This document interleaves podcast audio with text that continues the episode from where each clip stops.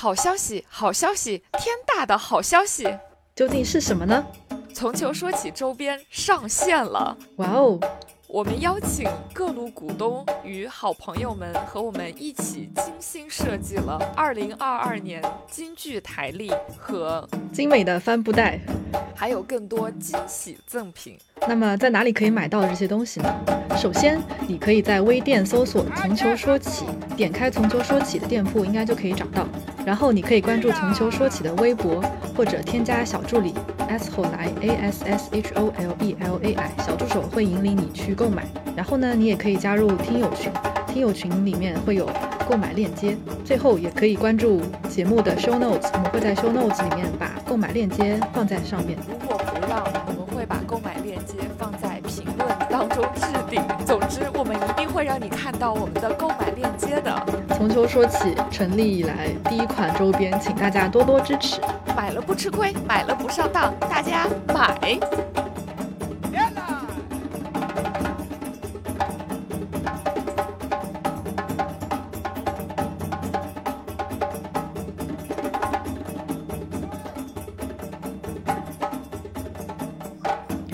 大家好，欢迎收听新一期的从球说起，我是阿冷来，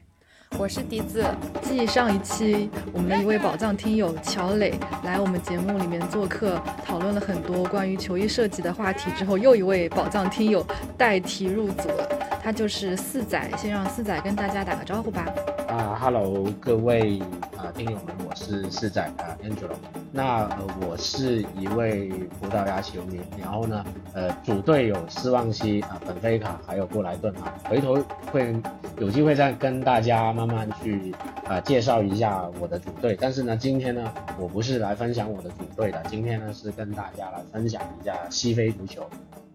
当时四仔说要来一起来分享西非足球这个话题，其实我们是蛮惊讶的，因为就不知道会有人对西非足球感兴趣，并且还有一些深入的研究。你当时是因为什么契机对西非这一块神秘的地方产生兴趣的呢？从我小的时候看球，我就知道这个尼日利亚呃非常厉害，他们夺得的那个九六年亚特兰大的金牌，然后九八年世界杯啊、呃、非常惊艳啊三比二那一场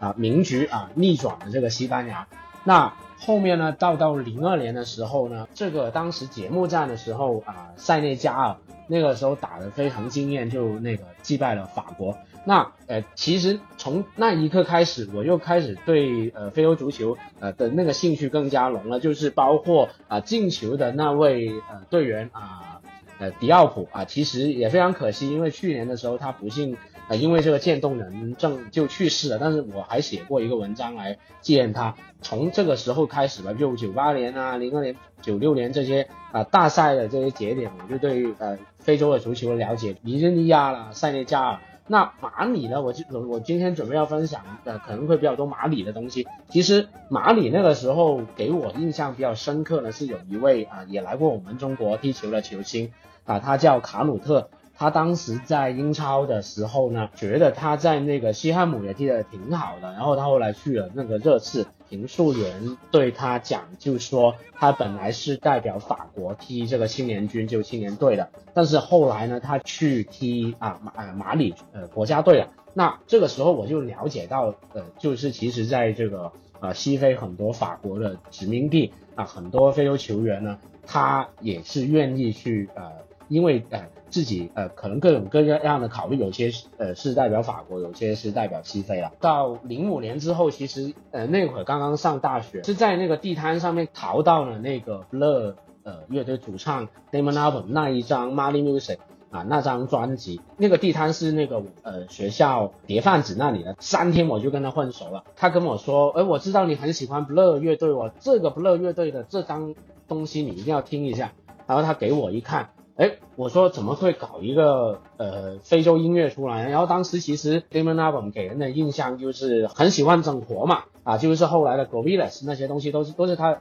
对对对对，那那其实这张专辑其实我一开始也是接受不了的，我就觉得有点新鲜的，也在慢慢慢慢介绍，就是说啊、呃，原来他是去到马里去录制这个专辑。那我对上面有很多的那个乐器。啊，我就比较感兴趣了，包括呃我现在玩的这个非洲鼓金贝，还有啊、呃、那个 Cora 啊一一种一个一个十二个弦的哈，有个葫芦有个长杆的那个那个琴，我就对它非常非常感兴趣。那从那一那个时候开始，我就有有点心心念念呢，我说什么时候可以可以能够接触到这个非洲的这种音乐。那在我大学毕业之后就出来工作，大概没多大概四五年之后的样子吧，我真的就给我接触到这个西非古乐。就是说我自从我接触了这个啊 Damon Albarn 这张专辑之后，还有也接触了非洲古军贝这个乐器之后，我对于呃非洲的很多球队，尤其马里几内亚呃他们是军贝这个乐器的这个发源地啊，我对于他们来说会有一个更加深度的了解。我那个时候开始，我就开始在盯着，哎，那个球员，哎，原来叫西索科，那个球员叫特劳雷，那个球员叫凯塔，那个球员叫迪亚瓦拉啊，那个球员叫库里巴里，我就知道啊，我就那个时候就开始跟身边很多都看球的小伙伴在吹牛逼，我说，哎，这个球员你看啊，八九不离十就是来自这这些国家了，那那就其实就是相当于。你学了这个乐器之后，你会对于呃这个地方的一些足球啊这些东西会有另外一一个一个看法一个了解这样子。这个倒是没有想到，真是从就是一个音乐一种特定的乐器，然后开始对这个乐器来源的地域，然后再对这个地域的足球产生兴趣。这个这个来源和兴趣的产生的根源原因还挺挺好玩的，挺有趣的。但是你刚才说，比如说像凯塔，然后西索科、特劳雷这种姓，是不是都是西非几个最大的姓氏？就像中国的李王章一样，就是你只要知道这是这几个姓氏，基本上都是那边的人。说到这个地方啊，我就从呃足球球星的一些名字。来讲一下，就是呃这个呃西非啊中西非我了解的一些文化吧。那打个比方啊，我们看到这个凯塔跟西索科、特劳特劳雷这些名字啊，我们我可以判就马上我就可以告诉你，就是他肯定啊八九不离十是来自就是呃西非啊的马里啊几内亚，还有这个呃布基纳法索啊，或者说科特迪瓦，或者说冈比亚，或者说这个呃塞内加尔。或者说塞拉利昂这几个地方。那为什么呢？因为这几个姓氏它背后啊代表的民族啊，我们叫做呃啊曼丁民族啊，曼丁曼丁啊，他说的那个语言叫做曼德语系。那其实呢，他们这种民族就是呃呃在足球世界里面非常常见，因为这几个国家也是这个法国啊跟比利时呃他们这些欧洲殖民者的那个那个那个人才的这个输送。输送的一个后花园，所以呢，我们经常会看到这些很常见的的这个姓氏。但是呢，如果你再看尼日利亚的那些名字，或者说民主刚果的那些名字，又会有不同。因为呃，尼日利亚啊，包括那个喀麦隆啊、民主刚果，他们这些黑人跟马里、几内亚这些黑人很多是不同的。他们的民族啊，叫做那个富拉尼跟这个豪萨，那他们说的那个语言。是跟曼丁曼德语是不同的，他们是属于那个乍得语系的啊，叫做豪萨语。那这个乍得语系跟这个呃阿拉伯语，还有一个叫做我们也知道了叫做斯瓦希里语，他们是非洲三大呃呃常见的这个语系。但是反而我们呃经常看到的什么凯塔、特劳雷这些呢啊，实际上面它还是算算是稍微人数啊仅次于这三大语系的一个曼丁民族这样子。哦、我们要不要先定义一下呃，西非你指的是哪一块地方，就是以防大家没有一个概念。因为你第一次跟我说西非的时候，我脑中是想了一会儿这个是哪儿的。可以跟比如说北非和东非的一些国家可以稍微区分一下。呃，西非的话西非的话是可以这样子的，就是啊，我们以这个马里这个地方为呃，马里的呃这个地方，它北边呢，其实就是已经有一点点北非。其实马里的那个呃，稍微是西非比较大的一个国家。那它北边是接着这个啊，毛里塔尼亚啊，包括它的民族啊，呃，它的那边北边的民族其实都不是黑人来的，北边的民族是那个柏柏尔人啊，叫做图阿格雷人。那这个民族是老是跟马里的黑人有那些内战啊，有那些纠纷在这里的。OK， 那呃，其实我们在看的话，呃，我之前网上不是有一个网友在吹过一个什么几内亚湾的黑人球员有多牛逼，其实他说的几内亚湾就是我我我我今天要分享的这个西非的地方，就是主要是指这个啊、呃、马里啊、呃、几内亚、加纳，还有这个呃塞拉利昂、呃布基纳法索、科特迪瓦、冈比亚、尼日利亚这几个地方。那这个地方有怎么一个特点呢？其实它古代的时候曾经是一个非常富裕的一个呃文明古国啊，就是十三世纪、十四世纪是马里帝国，然后呃到到后面那个十五世纪、十六世纪叫做商海帝国。那这个时候其实是他们这个非洲的呃黑人文明到到巅峰快要没落的时候了，因为那个时候就是很多这个西方的那个殖民者都在那里去殖民啊，还有把他们的这些呃黑人的这个子民就抓走去当奴隶，搞起的那个奴隶买卖这样子。大概就是撒哈拉沙漠以南，然后靠着大西洋的这一个呃港湾这一块的，是我们今天所聊的西非。啊、呃，你说喀麦隆是属于什么啊、呃？民主刚果是属于什么？其实喀麦隆跟民主刚果更加偏向于是中、嗯、中非的地方，因为他们都比都是偏内陆的一些地方。那再再往南一点，西南一点，就是那些葡萄牙的殖民地，那个叫做安哥拉那些地方。其实那个地方很多在地理上面它的区分都叫它是西南非的地方啊。但是西非的话，主要就是这几个国家都是那个法国的殖民地，然后少数是一个英属的还有比属的殖民地为主。嗯嗯，那介绍完了国家，可以来介绍一下西非比较著名的球星。我觉得大家提到，比如说你刚刚说的塞内加尔，然后科特迪瓦、尼日利亚，大家脑子里应该有很多熟悉的名字会浮现。是啊，至少我脑子里就有很多。你第一、嗯、你第一个想到的是谁？我第一个想到的是德罗巴。当时我在做这个功课的时候，就是包括有一些有一些退了役的一些经典的名将吧，就是包括像塞内加尔的话，因为零二年那批人其实真的是呃可以可以数闭着眼睛都数得出来，像这个啊、呃、已经去世的呃迪奥普了。那迪奥普这个球员，他是那个时候开始就定义了为什么叫做硬又黑后腰。其实他一米一米八八的一个身板，然后他当时在这个后腰的这个位置上面非常非常的凶悍，然后他也有这个后插上的那那一脚爆射，所以我在我心中那真正的他他是定义了为什么叫瘦腰啊，这就是这位球员。然后呃当时还有这个呃现在呃在教这个塞内加尔主帅的那位那那位呃球员叫做呃阿里奥西塞。那还有这个呃染了一头白发，就很喜欢盘带，但是呃，球球风方面啊，还有个人的作风方面比较飘忽的那个迪奥迪乌夫啊，啊，还有一个就曾经也去过国际米兰，但是发展不大顺利的这个法迪加。那呃呃，科特迪瓦呢啊，首先大家想到的肯定是德罗巴跟这个图雷兄弟。嗯、那呃，其实德罗巴他不严格意义上面，他也不大是属于这个曼丁民族的，他更加是偏向于。啊，这个就是呃，我之刚才也分享过，他更加偏向于这个豪萨豪萨的那个民族的。但是图雷兄弟的话，因为图雷这个名字一看啊，我刚才漏了说，图雷这个名字一看就是曼丁民族，就是来自来自于这些地方的一个民族。其实图雷他们家本来是几内亚的，他是后来移民到那个科特迪瓦。科特迪瓦现在的话会有一些呃，不能说他是规划吧，像这个。这个水晶宫的那位扎球王啊，他其实他是呃那个科特迪瓦的后裔，出生在英格兰，也是成长在英格兰他自己的这个青训体系的。但是你说呃图雷兄弟还有这个什么罗马利啦、巴卡，他们这批人呢是成长于科特迪瓦的一个叫做米莫萨、嗯、一个叫含羞草这个俱乐部。其实他就跟法国那边有一个，你可以理解为就是就是法国足球青训的殖民。就是从那里培养，然后直接就输送到法国跟比利时啊，它它有这么一个产业链在在那里。零六年世界杯的时候，就是央视五套，呃，为了这次世界杯，然后拍了，也不是拍了吧，就是有整理了一些纪录片。然后记得科特迪瓦那一集就重点介绍了含羞草俱乐部，它这个俱乐部好像是被誉为说是科特迪瓦的黄埔军校，就输送了大概百分之八十的。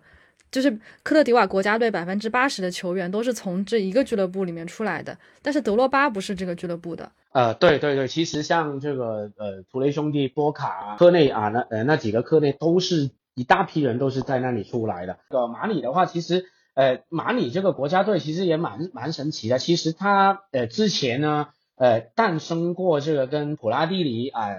齐名啊，就当年那个法国铁三角啊的那个有一位球员叫蒂加纳啊，这个他是来自马里的。然后到后面呢，其实他的国家队反而会有点浮浮沉沉的样子。但是呃我在说马里的球星之前，我首先跟大家分享一个名字，就是现在我们都叫他四一一的那位球员坎特啊 ,N'Golo Kante 啊，对，他他的名字就很典型，也是马里人啊，他也是班巴拉人，就是但是他是出生在法国那边。呃还有那个去了巴萨的那位啊奥萨马登贝莱，他们两个呃其实都是啊，登贝莱也是很常见的名字嘛，啊那他们也是呃在法国那里长大，然后呢呃在呃长大的时候就被法国跟那个马里足协互相来给他们加人递好处，来来游说他们加入了这样子。那他们呃呃偏向于也是成长在法国这个青训体系这里的。那呃还有一个就在广州这里还在还呃我应该是快要离开的那位这位比利时穆萨登贝莱穆萨登贝莱对啊、哦、他是马里裔的对、嗯、那还有一位呢就是那个狼队的那个个人呃过人王啊那那个那个跑车球 员, 球员阿达马特雷对、嗯、阿达马特劳雷那他他就是呃移民在这个这个西班牙的一位呃马里裔的一个球员。那呃，如果是国家队的话，其实卡鲁特当时那批马里那那个马里国家队还挺强的，就包括这个呃穆罕默德西索科，就是那个去过利物浦跟尤文的那一位，还有呃一个呃穆罕马马杜迪亚拉，就是里昂，然后也去了皇马，后来也在那个富勒姆踢的非常牛的那个呃那位球员啊。那还有一位也是来过中国踢球的塞伊杜凯塔啊，塞伊杜凯塔啊，他们呃也马里这一批。也也是黄金一代了。那到了今天呢，就是呃，因为毕竟非洲杯也快开始了，其实呃，现在马里还挺强的，这包括这个布莱顿那位 B 二 B 中场呃比苏马。可是比苏马不是因为那个不是因为某个案子现在消失了吗？没没有没有保了出来了，还还保了出来了。对对对，被保他应该没没事，他比门迪好一点啊。对他应该没什么事了，应该应该。后面就被低调处理了，我估计就就这个事情嘛。然后这个呃跟比苏马一起的就是那个呃有一个啊、呃、猛将啊，也我挺喜欢的，他本来是也是红牛系的妖人啊，叫做啊萨马塞库啊萨马塞库啊，他是那个现在在霍霍芬海姆那里踢的。那还有一位呢，这个呃以前是波尔图的那个名宿，现在刚刚拿了一个亚冠冠军，在利雅得星月的啊马雷加。呃，这个球员，那马雷加其实当时还蛮多豪门想要他的，但是就觉得他可能的性格啊比较飘忽一点，而且呢，他有的时候这些伤病啊奇奇怪怪的那个东西就没有要他了。那还有一个就呃那个海伊达拉，不是最近那个曼联随着那个朗尼克上任就吵得沸沸扬扬的这位球员，红牛系的啊，他也是马里这边的一个当红炸子鸡的一个球员。那呃还有各种的两位特劳雷我要讲一下啊，一个叫做阿达马啊穆罕默德特劳雷，他是在那个警长那边，他是一个大腿了，刚刚就是警长赢了皇马那场比赛，他踢得非常非常出色。那还有一位呢叫做阿达马诺斯特劳雷，呃这位球员其实有点高开低走的意思，就是二零一五年那个时候他是世青赛的一个金球，但是啊后面呢，他现在都沦落到混到什么哈达伊体育这种土操的这些混子队那里去了。那呃，还有一个就是啊、呃，穆萨杰内波啊，就是那个南安普顿的那个球那个球王啊，就都呃就是现在马里的这个情况。接着就讲一下这个几内亚，哎，几内亚的话很多人都不知道，可能啊就是呃博格巴就是几内亚的。那博格巴呢，呃，他选择了代表法国，但是他的哥哥。啊，佛罗伦丁博格巴呢，就还是在几内亚啊这里去去呃代表这个国家去去担任这个主力中卫了。那还有这个纳比凯塔，还有一位呃刚刚确认了要代表几内亚去去去去出战了啊巴萨青训出品莫里巴。那这个就是这样子的。嗯、然后塞内加尔的话，其实塞内加尔跟尼日利亚我觉得也是蛮像的，就是他一直以来呃。呃，在国际大赛上当中的露露脸的那个那个机会非常多，而且呢他人才没怎么断过档啊、呃，反而呃克勒迪瓦的话稍微这几年稍微弱一点，那那塞内加尔的话我们也知道了，就以前是迪乌夫他们那批球员，那现在就是马内呢，还有这个沃特福德的萨尔啦，水晶宫的库亚特，大巴黎的那位格耶啊，他也是成长在这个英超啊、呃、埃弗顿那里成名的，还有呃库里巴里啊，巴洛图雷啊，爱德华门迪啊，就是切尔西这位门将啊，这批也是现在塞内加尔非常能打的黄金一代了，也是什么位置上都有人、嗯、看阵容感觉塞内加尔的阵容是最均衡，而且实力都很突出的。接着想要分享的就是说呃嗯，既然首先我们聊到足球，其实呢呃非洲的球员他们这批这批呃呃这么多的球星啊，包括尼日利亚，包括他从以前奥科查、雅库布到到现在啊呃恩迪迪啊伊西纳乔，这批人其实他层出不断的都有这些我们知道的耳熟能详的名字知道，但是呢他有一个特点就是说这些呃非洲的球队他们在大赛当中是不大稳定的发挥的，而且呢呃也会像这个科特迪瓦那样子啊，刚刚的那个预选赛就被就翻车，然后就连那个最后那个十强赛就非洲的十强赛他都打不了，就直接 G G 告别世界杯啊，因为他们的那个特点跟南美的球员还还还不大一样，就是你说南美的球员他怎么花或者说呃怎么有脾气怎么多小动作也好，但是南美的球员你说在比赛当中的一些呃专注的程度，或者说他对于比赛的渴呃渴望胜利呢，我觉得他是胜于非洲球员很多的。就非洲球员其实他踢球非常非常的随性，而且呢呃还有一些特点，就是包括那个前几年不是老是说那个喀麦隆那边那个埃托奥啊带头要罢训啊要怎么样这些这些事情嘛，其实也不是埃托奥他想的，主要是这些非洲的足协太腐败了，经常呃要呃吞掉了很多球员应得的这些奖金，所以也就导致于呃我们刚才聊了那么多非洲球星的这几个西非的球队，他在大赛当中的那个表现就不如我们想的那样子。感觉要问哪个国家的足协更腐败，是西非、南美还是嗯就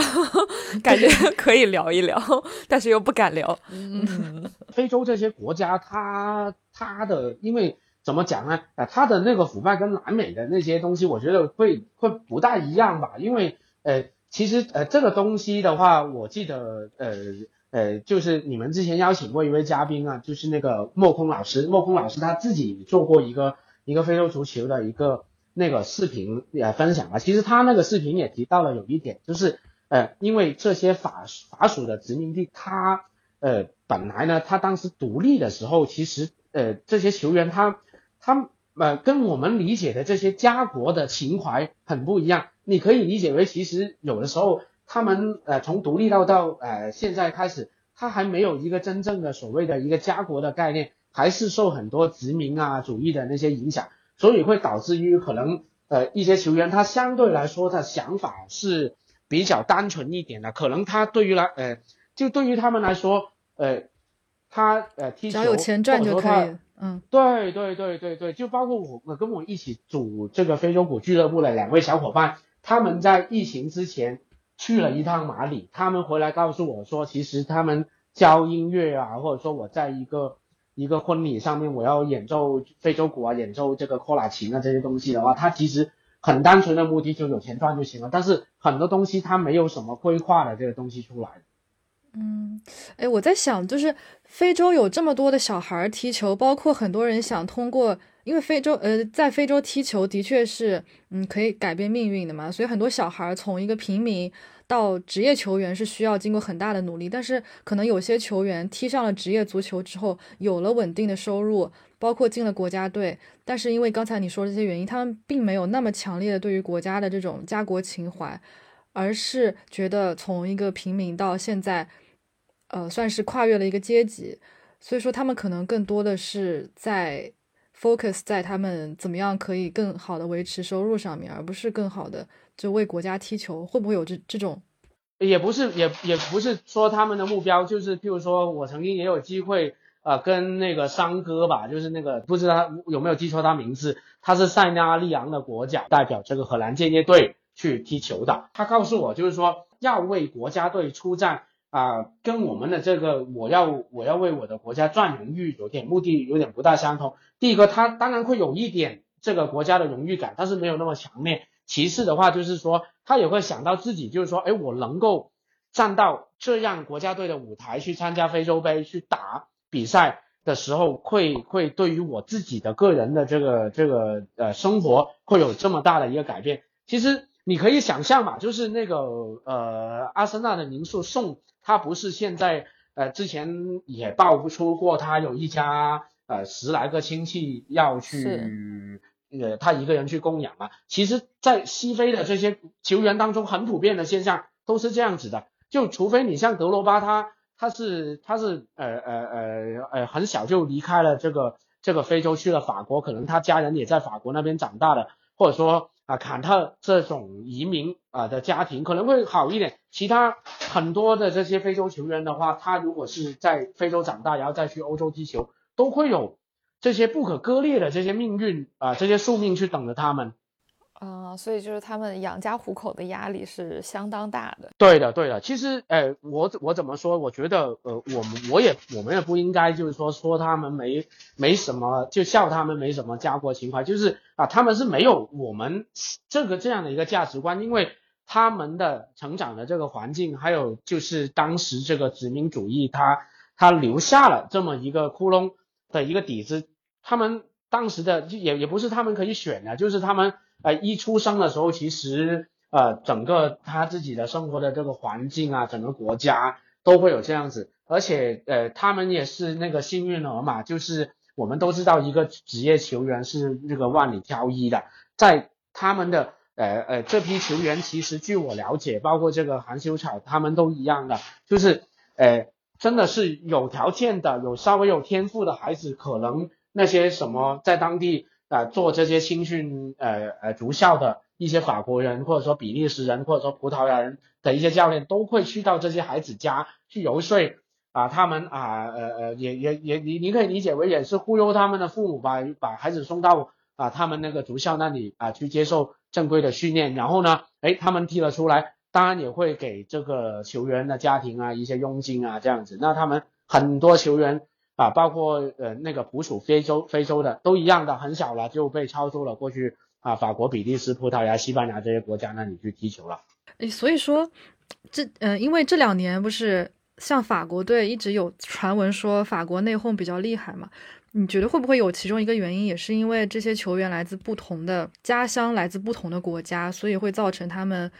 有不同的成长背景、移民背景，然后对于法国这个国家也不会有那么强烈的认同感，要大家凑在一起组成一个球队，会会有比较比较困难的磨合的部分。有的，有的。其实你说到法国，我觉得也是今天我们也聊到这个点子上，就是你刚才说的这个家国情怀这个东西。其实我刚才为什么说是殖民带给他们一些负面的影响，因为法国的这个殖民，他当时。呃呃，我我就扯远远一点，就当他们他们这个这些国家独立的时候，其实呃，你可以理解为就是一个换汤不换药的东西，就是背后的爸爸还是法国人或者说比利时人。那呃，对于这这个这些呃球呃呃球员来说，那他们如果有机会啊、呃、是呃来到法国那里踢球，哎，我当然是选择代表法国国家队啦，是吧？或者说他们的家人在。呃，稍微条件稍好一点的，可能在他发现他们足球有天赋的啊，很小啊，我就举国就过去了法国这边啊，可能我我我不介意我我当一个洗碗工，但是我的儿子是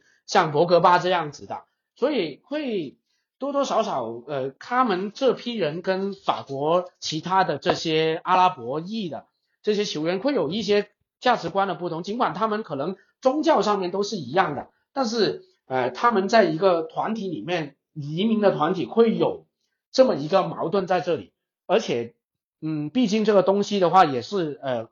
比较就是讲究他们去到克莱枫丹这些呃训练基地的时候，包括他们去到呃法国国家队报道的时候啊，从青年队到到这个法国队的时候，那个球队的主帅会不会像德尚这样子，也会多多少少也适当的时候会灌输他们一些啊、呃、法兰西啊、呃，包括这个你们唱马赛曲的意义是怎么样的这个东西在这里，会会如果是呃主帅或者说这个法国足协、比利时足协对于他们这些移民的孩子、这些球员没有这个这样的一些思想上面的统一嘛？其实说说白了就是呃有没有像我们这个这个。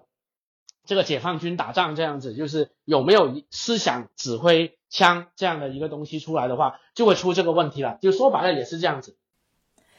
我觉得这一点做得比较好的可能是意大利，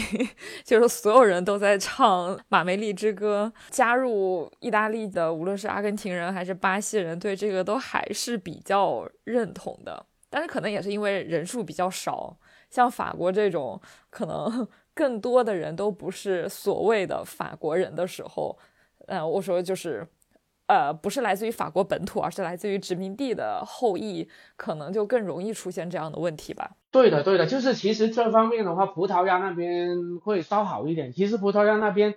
他的呃呃普属非洲的这个黑人的球员，其实一直以来都很多的。葡萄牙那边的话，呃，毕竟当时这些殖民地的独立的话，毕竟跟葡萄牙那边也干过一架嘛。就是葡萄牙一九七四年康乃馨革命之前，呃，其实那个时候葡萄牙那个呃萨拉查独裁政府也跟这些殖民地就干得很厉害，但是没钱干了。那呃，这个殖民地其实背后也有这个苏联爸爸去去去。就支持他们，那最后其实葡萄牙那边相对来说，他对于这些呃呃移民过去的这些呃呃黑人球员，包括他们的家庭对待，会有另外一方面的东西。其实他跟意大利蛮像的，就是我曾经是呃呃在这个呃殖民殖民的历史上，我都我都我都没落了。包括意大利，他当时后面他独立呃呃就他呃统一的时候比较晚一点嘛。对，没什么殖民地给他抢了，他也只能是说在南美啊这些地方，这里可能有有移民呃呃创造他们条件，让他们过来这里生活。其实葡萄牙多多少少会有这么一个对于这些原来殖民的地方，他们过去葡萄牙那里其实也是为了谋生。那当然我会更加认同他们的文化，跟法国的不大说，呃，我来自马里的，我要我呃为了孩子踢足球，或者说为了我自己有更好的生活，我过去法国这里啊。那法国呢，另外那那方面呢，就是说你原来是马里的，诶，我把你呃搞到我这个什么梅斯啊，搞到这什么勒阿弗尔这些地方这里踢球，诶，然后把你搞到大巴黎啊，让你成名了。那我最后会跟你说，你愿不愿意代表法国这里出战？很典型，博格巴他们一家就是这么这么一回事了，就是就很很典型嘛。就是首先他雇了这么一个经纪人，其次看到哪个哪个俱乐部给一个大合同，我我的这个这个最有出息的孩子，我就让我孩子去这个地方。但但同理来说，当然呃他肯定会有这么一个观点嘛，我那么辛苦的把把博格巴这三个兄弟都拉扯呃大了，然后呢呃两个兄弟去踢那个几内亚，我最有出出最有出息的孩子去踢法国队，那我当然对这些地方我肯定要在这些地方那里我要拿回我辛苦付出的东西。就是博格巴巴他的那个老妈都会有这么一些想法透露出来的。不过这也无可厚非嘛，就是毕竟大家踢球是先打一份工，然后你代表自己的国家出战也是就是做好自己这样就可以了。但是那个内讧的事情的确的确很很微妙吧，就是我们也肯定外人是完全不可能去猜透它的原因的，只能从这些呃历史背景上去稍微分析一下，但是到底是什么我们也不知道。就突然感觉，因为我现在开着地图在听四仔在讲这些历史，法国的内讧，看着这个地图，它的北非移民和它的西非移民隔着一整个撒哈拉沙漠，加上法国本土的球员，然后就觉得是因为有了移民这个存在，让世界这么多来自不同世界角落的人会聚集在一支国家队，会有了一个为一个共同体而不能说拼命，但是努力的这么一个现实，就感觉非常奇妙，再次感叹殖民主义了。对对，其实这几年你像呃这个，因为你像都是移民的话，其实呃，我们有很多球迷都会说，哎，为什么德国队没有这个问题？因为德国那边很简单的一个东西，就德国那边呃多多少少，他是包括这个土耳其那边的劳工啊，还有他近这十来二十年来接收的很多中东的啊，还有这个东欧的啊，就是包括前南地区的那些移民，他们呃也是被迫要搞一个一个是政治的一个庇护啦，还有这个逃难啊、逃荒啊，还有各种各样的原因啊，去去就是为了自己讨生活，他才跑到德国的，跟呃。法国长期以来他搞的这些殖民的东西就有很明显的这个区别嘛，谁让他到处开殖民地呢？但是也正是因为呃，像非洲这些国家的球员得以去欧洲，也是因为呃，他们除了就是良好的身体素质之外，他们的语言也没有那么多障碍，就呃，对的，直接就是算是一个比较良好的通行证吧。像他们像科特迪瓦，然后塞内加尔都是说法语的，然后包括像尼日利亚这些，其实都是官方语言都是英语。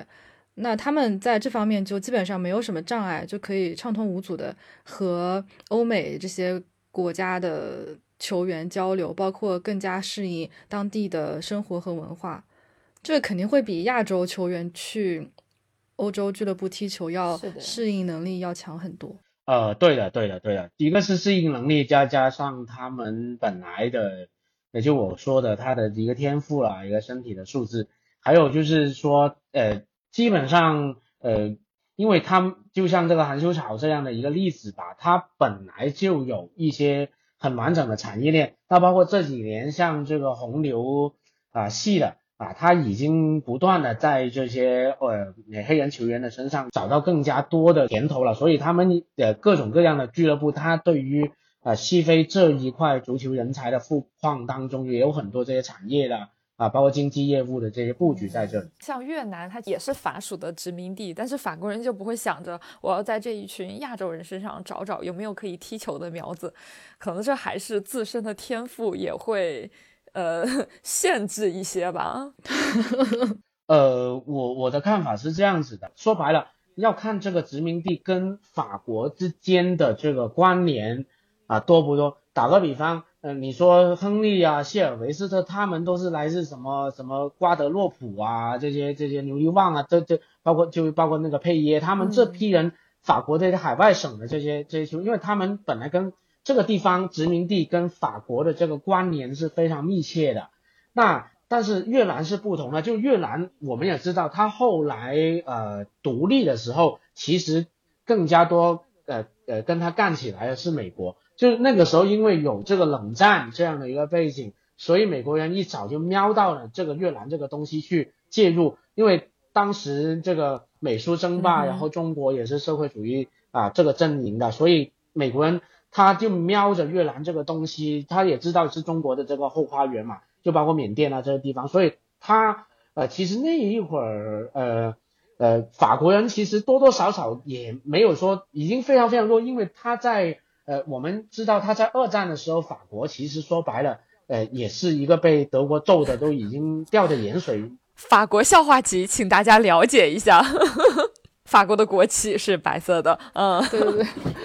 今日无法成就达成，可以。对，对，就是所以，所以，所以，所以就是说，所以如果是呃，他呃刚刚好，他越南那个地方的话，本来在越战的时候，呃，也是那个呃美国，他又一早就瞄着这个地方，而且他独立，呃呃呃，说说错就是他打完二战之后，其实他更加多的是啊、呃、忙着去去自己国家的重建。但非洲不同，其实因为非洲的话，多多少少当时那个戴高乐，还有什么自由法国这些东西，包括我们熟知什么北非谍影啊、北非战场，他法国很多，呃，他在这个本土这里被打跑了，他也是在据点是在非洲这里，所以对于非洲的殖民地，法国会呃那个控制会更加严格一点。就说白了，其实那个时候越南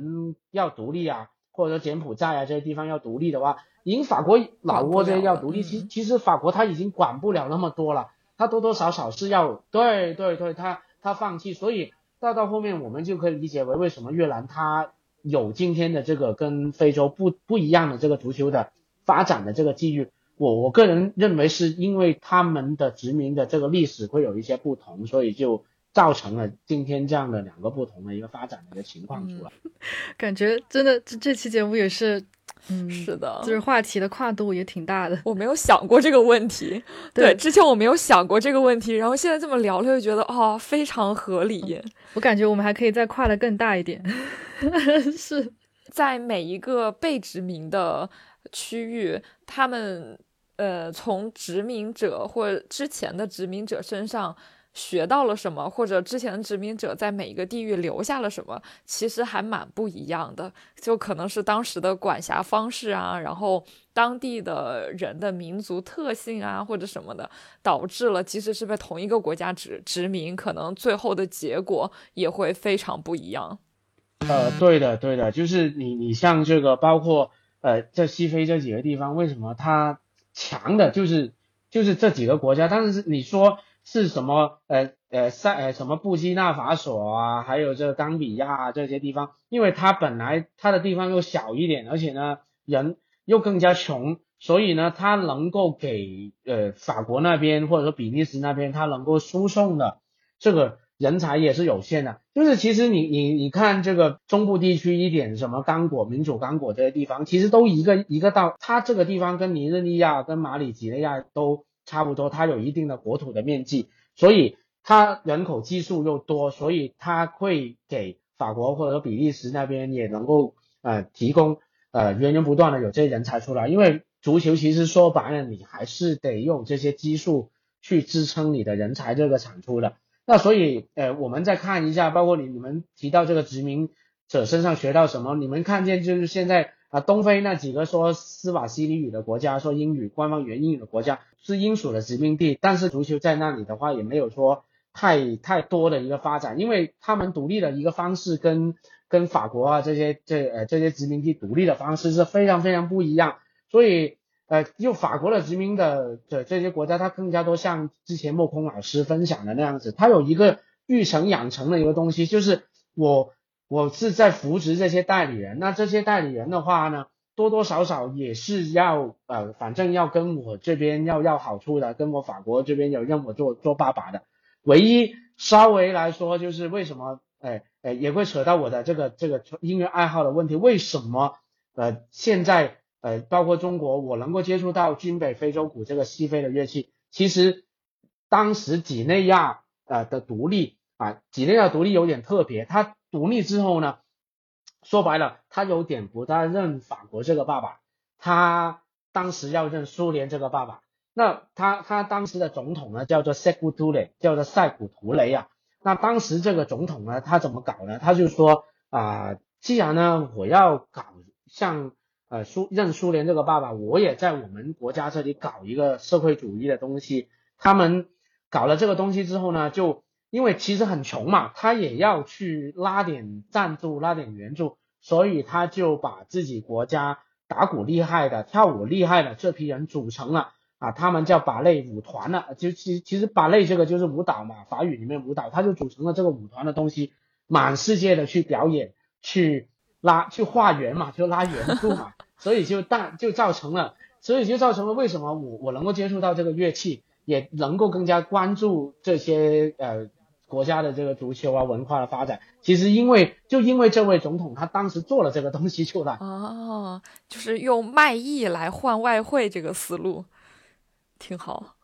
对的对的对的对的对的，就是就是其实其实你你你说扯远一点，因为非洲那边的话，他他那么多奇葩的这些这些这些领导人，包括那个乌干达那个那个什么。什么私人总统那个安明啊，还有这个蒙波托啊，这些这些奥巴桑乔啊，这些其实就因为他独立之后都是乱乱成一招的。可能有些国家是呃很听命于这个法国爸爸的，有些可能像几内亚这个总统啊，我就不听你法国的，我就要要听苏联爸爸的。有一些的话就是我什么爸爸都不听，我就是爸爸的，就是就就会有这么一个情况出现了。哦，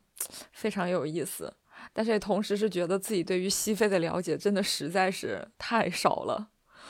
就是因为你要讲这个，我才认认真真仔仔细细的看了一下，就是这边的这个国家构成。以前我真的只是大概知道它在哪儿，但是谁和谁接壤，他们的地理关系，或者说大概的一些植被覆盖呀、啊，然后地理地貌环境，我是完全不知道。我觉得有这么一个机会来观察一下这个西非地图，还蛮有意思。顺便你们刚才说要了解，其实我要分享一下，就是哎。呃，这些球员刚才大家都提到了，就是他去呃欧美踢球，呃没问题的语言英语法语相通，哎，那反反过来，其实他们之间啊、呃，像马里、几内亚，还有科特迪瓦，还有呃这个这个塞内加，只要他们是说曼德语系的啊、呃、曼丁民族的，他们之间都会有这样的一个交流，就是其实跟我们说说广东话或普通话的一些方言啊、呃、差不多，他们也可以。互相都会有交流，所以会有一个非常有趣的一个现象啊，就是呃，我我太太她在街道那里，她告诉我她接到了一个呃马里过来的一个人在广州，他们呃广州这个辖区这里隔离，然后又接到了一个布基纳法索的人在那里隔离，然后她就她当时问我嘛，为什么他们一个官方语言是英语，一个官方语言的是法语的？他们为什么这两个人能够交流？然后我就问啊，他们叫什么名字？哎，他给了一个名字给我，一个叫做西索科啊，然后另外一个叫做什么库里巴里啊，我就说那肯定了嘛，就是都是这个曼农语系曼丁民族的，所以他们能够对，所以他们哎在几个英语，所以啊嘎吉浪，所以就能够能够能够能够交流出来，就是这样子了，就是嗯呃。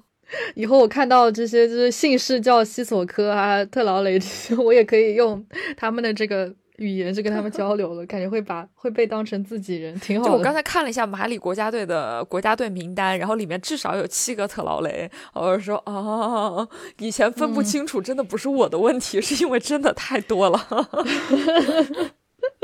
对对对，一堆都是特劳雷，基本上。对，而且我发现就库里巴里这个名字。呃，就是我们那波利的那个库里巴里，它是 K 开头的，然后马里的库里巴里是 C 开头的。我不知道这个是他们翻译的时候的问题，还是他们故意的，就是说啊，我们国家的这个库里巴里，它就得是 C 的，那个国家的它就得是 K 的。呃呃，就是一些你可以理解为就是他们这个曼德曼德语系这些语言它的一个变体吧。就是包括这个西索科的话，就是那个塞内加尔的那个西索科是 C 开头的，然后马里啊或者说几内亚他们的西索科还是 S 开头的，也是一个道理，但是他们都相通的、嗯、都是这个民族的、啊、嗯，学到了学到了而已。哎，那对对对，哎，那你就是四仔，你之前有去过那一块旅游或者是玩耍之类的吗？没有去过，因为想去了也去不了，就是我我两个非洲鼓俱乐部两个兄弟他们去了，然后到到我准备要要去了解这些地方要怎么去啊，或者各种关系怎么搞之后呢，就遇上了疫情。因为在广州这里，因为我玩这个曼丁古乐马里这个音乐啊的时候，就当时呃在他们去马里之前，我那个时候因为要做这些这个音乐的这个交流传播，我是厚着脸皮啊用了一个三脚猫的一个法语啊。我我我我我写了一个信 ，OK， 然后我让我自己外语学院的师姐，法语的师姐帮我看一下有什么语法错误，她改好了，我直接扔了一个一个邮件给马里领领馆那边，然后非常非常惊讶，那边回信了说，哎哎、呃，这个非常好、呃，你们是演奏我们大使我们参赞家乡的这个音乐，告诉我在哪里，我到时司机直接送了过去啊，就在广州的北京路联合书店那里，所以就呃。诞生了，我分享给你们，就是那个马里大使邀请了我跟我的兄弟和我师姐去做客，他们大使馆有这么一个合影，就是又又有这么一个交流的东西。那呃，我们搞了这个交流之后，他也跟我们这几个兄弟说，哎，你们来马里呢，我们可以快速的给你们搞定这些签证啊，这些东西。哦，非常有意思。嗯，他们也是因为珍视自己国家的这些传统文化，所以也会对有别的国家的人来就弘扬他们。自己的文化也会觉得非常的欣赏和和珍惜。哎，我想问一下，就是因为你说，比如说你你玩的这个乐器，它不是一个国家的，就比如说马里有，但是可能其他的国家他们也会有，但他们就会觉得我的国家的同一个东西和别的国家的会有区别吗？就比如说像南美，所有国家都喝马黛茶，但是他们所有人都说自己的马黛茶是最好的，自己是最正宗的，像西非会存在这个问题吗？呃，其实都会有自己呃，对于自己这个音乐的流派会有一些标标新立异，或者说我我对于我自己的这个音乐的风格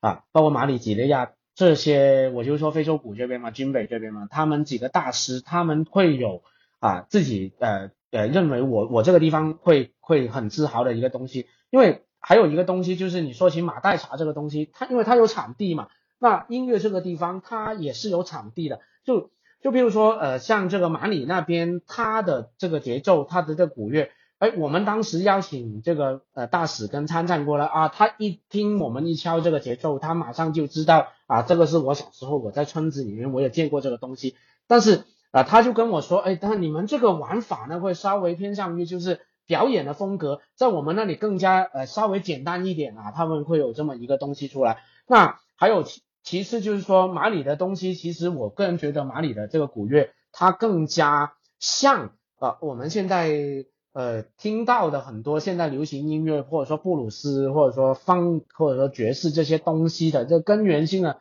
这节奏呢，其实你可以在马里的古乐上面能够找得到。但是几内亚会稍微不同一点，几内亚它有的时候有些村子里面会也有一些很奇形怪状的这些节奏的这个东西啊，包括呃，我从乐理上面说，就我可能他们的东西老是飞在这个反拍这里的，你你如果不知道的话，你跟着这个他他们这里拍手，然后那个。呃，演奏者那个鼓手还有那个老师会说，哎，你这个拍手拍出来其实节奏不是在这里啊，他会有有这么一个地方会出来。对，就是因为他不同的也不同的这个产地嘛，所以他做出来的风格会不同了。但是呢，呃，我在这里也顺便也致敬一下有一位几内亚的非洲鼓大师，他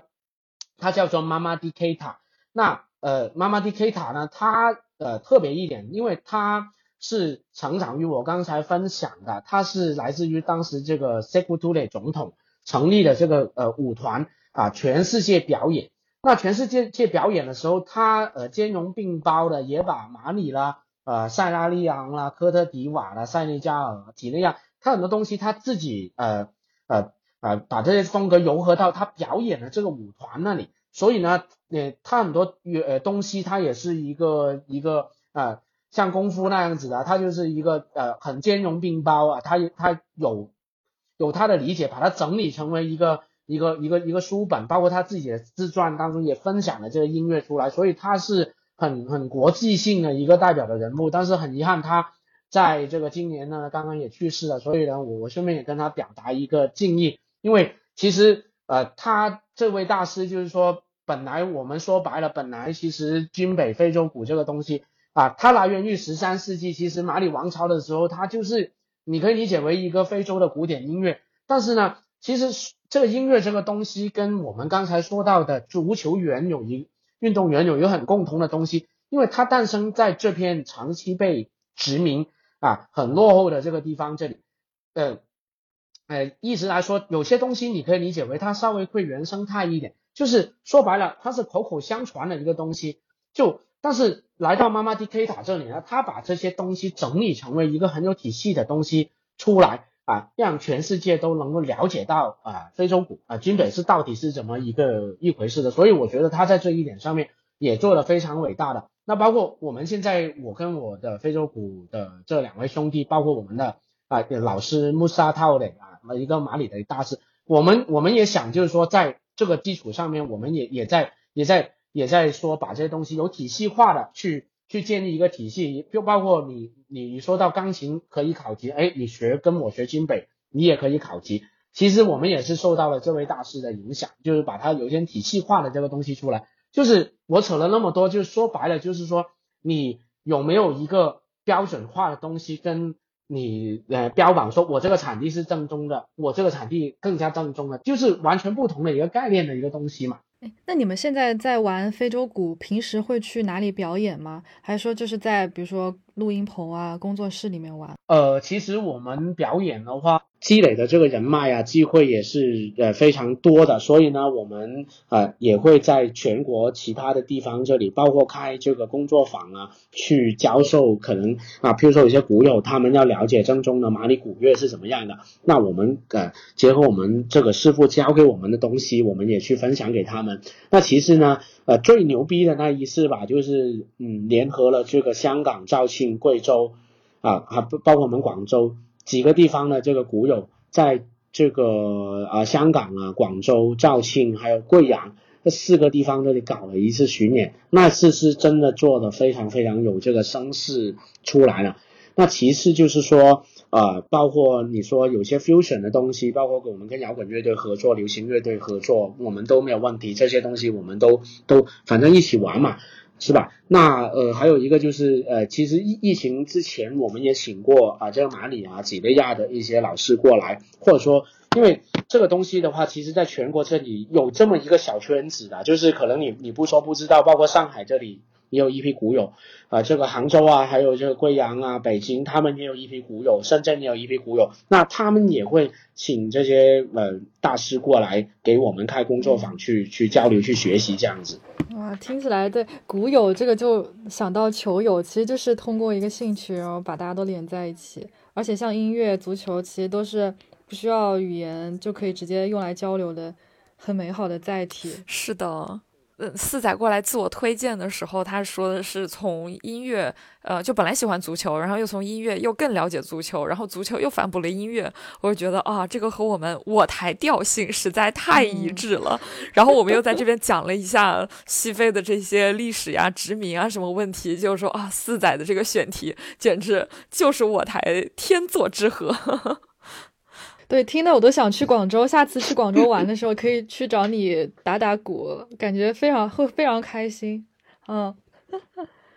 呃，可以的，可以的。顺便顺便我，我我就卖个广告。其实你们来广州的话，呃，可以去吃非洲菜，就是呃，因为广州这边呃也这个商贸嘛。所以其实也包括很多的这个非洲人，包括我们熟悉马里、几内亚的这些尼日利亚，他们也会来广州这里做生意。那非洲菜的话，广州有好几家做的不错。其实非洲菜就是什么炸鱼啦、什么烤鸡这些做的稍微稍微会会会原生态一点，但是那个有那个塞内加尔那个那个那个饭那个黄色那个饭还是挺有特别的。那还有一个就是我觉得呃呃归根到底，音乐跟足球也是呃代表了我们。我们这个世界大同的这个愿望，因为有一次呃我在这个呃那个非洲菜的那个餐厅那里我坐下来，那个人跟我说呃他是马里的，就是呃他他用那个法语跟英语也跟我说他是马里，然后我就跟他说了一句呃英语说过嘛，就是这个马里的这个班巴拉语，然后他听起来就就非常非常的，然后他回了我一句就是 Indo Gogo D， 就是问我叫什么名字。哇，我我我一听听的话我就只会那么几句，但是但是我跟他跟他我就我就这么说了说了一点，然后我再跟再跟用法语跟他说，我说我只会那么几句这些日常的交流的，然后他觉得非常非常惊讶，他说你怎么知道这个班巴拉语的？他说我在中国都我没有人遇到过任何一个人会说班巴拉语的，你是第一个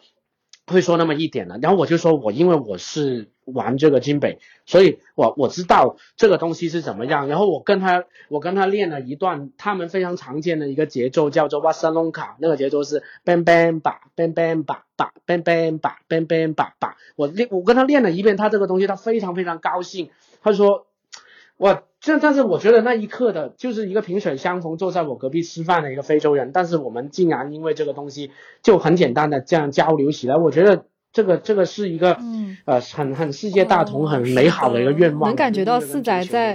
对，能感觉到你在描述这些东西的时候是是真的非常的热爱，就能都能想象到你是就是眼眼里有星星，然后特别手舞足蹈的、特别兴奋的在描述你你最喜欢的东西，然后这种这种热爱也传达给了我们，就特别听了也特别开心。是的，我脑中现在就想着各种靓仔的歌词，就五条人的歌，就感觉啊，就是的确是可以在广州这个地方诞生的东西。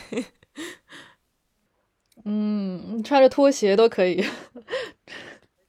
对，其实当时他们说的那首歌我就觉得非常非常意外，他第一句就是说班巴拉语，而且在那个月下那里他他扔了这个东西出来，然后那个时候其实其实还真的有人去去搜过，就是说这个东西是是怎么一回事。那我我我很多人也问我嘛，是是不是这么一回事？我觉得是的，是的，他们这个歌说的没有错。那个马里共和国就是说班巴拉语、啊。科科说他只会一句班巴拉语，然后有一个我朋友的朋友是做语言学的，他不是就说推测了一下科科会的应该是哪一句，然后科科说其实我一句都不会。他在歌前面是就是自己随便，对，他就是可能就是知道马里共和国会说班巴拉语、嗯、然后他就随便写了这么一个歌词、嗯、对、嗯哦、我说节目最后的话我们可以有片头片尾两首歌的呃时间，呃四仔要不要推荐两首歌，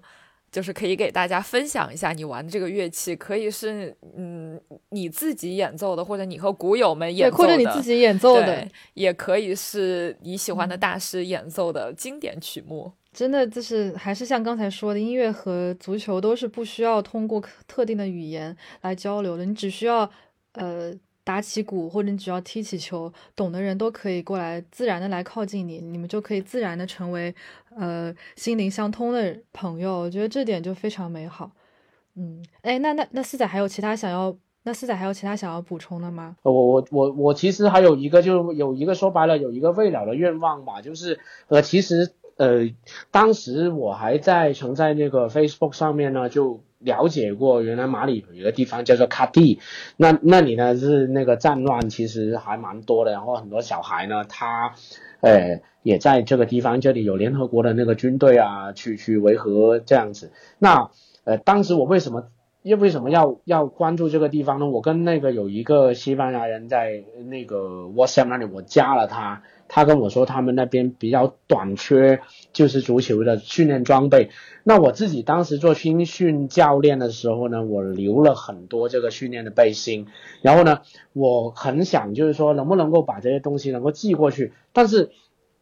呃我当时一直找不到这个渠道怎么寄过去，后来呢给我找得到的时候呢又遇上了这个疫情，所以呃希望能够未来也能够就是真的可以可以去到马里学打鼓的时候，也真的是能够能够见见这些踢球的小朋友，跟他们一起玩嘛、哦哦、这就是就是我的愿望嘛，就是、哦、希望希望我们我希望我们也可以帮到你，就是如果可以的话，我不知道有什么办法，但是我们可以去想想看嗯有什么途径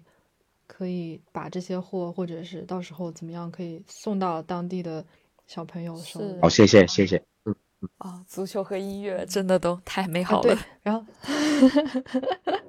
是的，哎，最后要不因为那个非洲杯在一个月之后就要开幕了嘛，那要不四仔来预测一下非洲杯